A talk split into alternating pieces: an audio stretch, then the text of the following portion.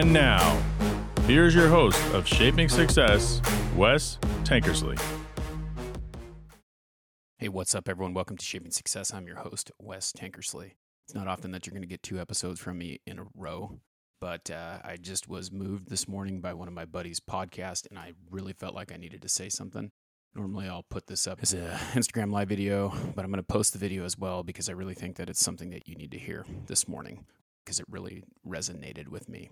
Most of you know that I was a former baseball coach and high school teacher. If you've been listening for a while, you'd know that. Thank you for paying attention and being part of this whole process for me. If you're watching this on video, I'm not going to look at the camera a whole lot because I'm going to be reading something in a minute here, but I wanted to talk about some of the things that my friend Zach said in his podcast this morning, or his guest and him had a conversation. Baseball relates a lot to life, and that's why I really love it. A lot of times you'll hear me talk about the batting average of a good player being 300, which basically means that they have failed seven times out of 10. And that is what I love about baseball. But there's so many little life lessons with it to me that resonate with me, which can resonate with you as well. And one of the there was two things that Zach and his guest Duncan talked about today, which were just resonating to me. If you haven't listened to the Limitless Possibilities podcast, you should. I really think you should check it out, especially this episode with Duncan. It's the latest one that he put out, and it's it's just a great episode, especially if you are an athlete or a baseball player or anything like that. But the problem is, is it's not just for athletes. So I want you to think about that. It relates to everything in life. And it just really resonated with me. Let's get into it. So one of the things that he talked about was taking care of the small things, which I've preached about multiple times. And I, when I coached, I talked to kids about that a lot. Little things like picking up trash, picking up garbage, pulling the weeds, things like that, which these quotes kind of really led into that and really resonate with me with the fact that you can do this in everyday little life as well. But on the baseball field, it kind of has a little different meaning. One of the things that they said is if a baseball were $5 bills, would you take care of them and would you leave them on the ground?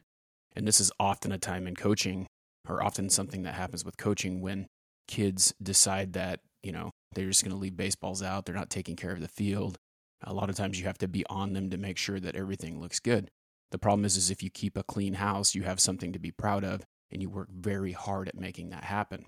Kids don't have a, they don't understand that. And I'm sure if you have children, it's the same way.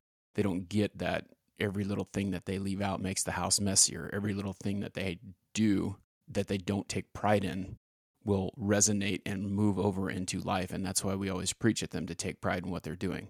I always have to ask my daughter to clean up her room. I always have to, you know, be on them. And people think that it's nitpicky, but to me, in my life, if I didn't do those little things, if I didn't follow through with everything that I did, things wouldn't happen the way that I needed them to.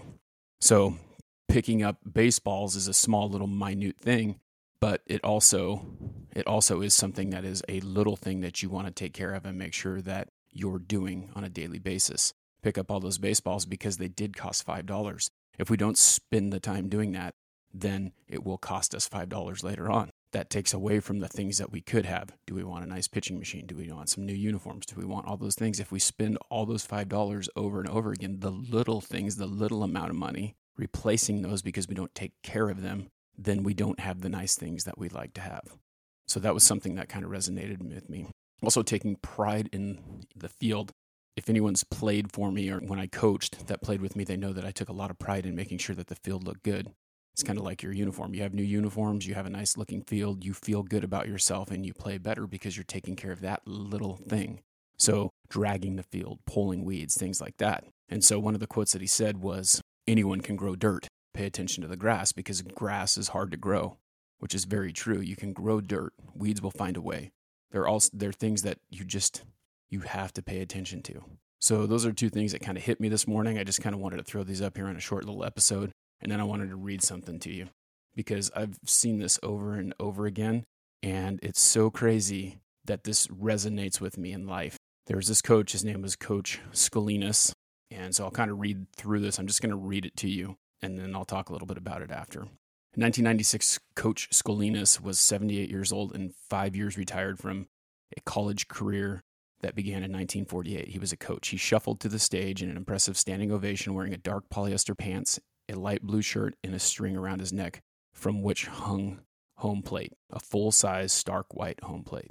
Home plates for baseball, if you don't know that. Some of you may not know that, but that's okay. Just uh, listen to the message. After 25 minutes of speaking, he said, You're probably wondering why I'm wearing a home plate around my neck. Or maybe you think I escaped from Camarillo State Hospital, he said, his voice growling irascibly. I laughed along with the others, acknowledging the possibility. No, he continued, I may be old, but I'm not crazy. The reason I stand here before you today is to share with you, baseball people, what I have learned in my life, what I have learned about home plate in my 78 years. Several hands went up, and Scolinos asked how many Little League coaches were in the room. Do you know how wide home plate is in Little League? After a pause, someone offered 17 inches. More questions than answers. That's right, he said. How about in Babe Ruth? Any Babe Ruth coaches in the house? Another long pause. 17 inches, came a guess from another reluctant coach. That's right, said Scolinos. How many high school coaches do we have in the room? Hundreds of hands shot up. As a pattern began to appear, how wide is home plate in high school baseball? 17 inches, they said, sounding more confident. You're right, Scolinos barked. And in college, coaches, how wide is home plate? 17 inches, we said in unison. Any minor league coaches out there? How wide is home plate in pro baseball? 17 inches. Right, and any major leaguers? How wide home plate is in major leagues? 17 inches.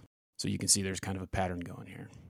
17 inches, he confirmed in his voice bellowing off the walls. What do they do with big league pitchers who can't throw the ball over 17 inches? They send him to Pocatello, he hollered, drawing raucous laughters. What they don't do, they don't say, ah, that's okay, Jimmy. You can't hit a 17 inch target. We'll make it 18 inches or 19 inches. We'll make it 20 inches so you have a better chance of hitting it. If you can't hit that, let us know, then we can make it still wider, say 25 inches. And there was a pause. Coaches, what do we do when our best player shows up late to practice? What if he gets caught drinking? Do we hold him accountable or do we change the rules to fit him? Do we widen home plate? The chuckles gradually faded. 4,000 coaches grew quiet, the fog lifting as the coach's message began to unfold. He turned the plate towards himself, using a sharpie, and began to draw something. When he turned it towards the crowd, point up, a house was revealed, complete with freshly drawn door and windows. This is the problem in our homes today with marriages, with the way we parent our kids, with discipline. We don't teach accountability to our kids. And there is no consequence for failing to meet the standards. We widen the plate. And if you've hung in that long, you think about that. This is what we do today. If something isn't met, if something doesn't doesn't meet the requirements, we make it easier. And this is the main reason, one of the main reasons that I don't teach anymore. Kids do not want to do the work. They want to find a way to get out of doing the work. If they fail, they complain to their parents or other people, to teachers, to other teachers, to principals, and they try to figure out a way to manipulate it so that they don't have to feed in the parameters. And that is a big problem.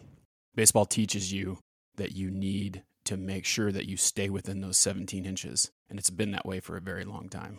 It was a pretty powerful message this morning for me, and that's kind of what it meant for me. And I want you to think about that on a daily basis. What are you doing for yourself? Are you widening home plate? What are you doing for your kids? Are you widening their home plate? What are you doing? Think about those things throughout your day.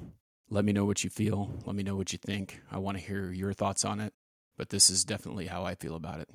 Have a great day. Until next time, I challenge you to find the shape of your success.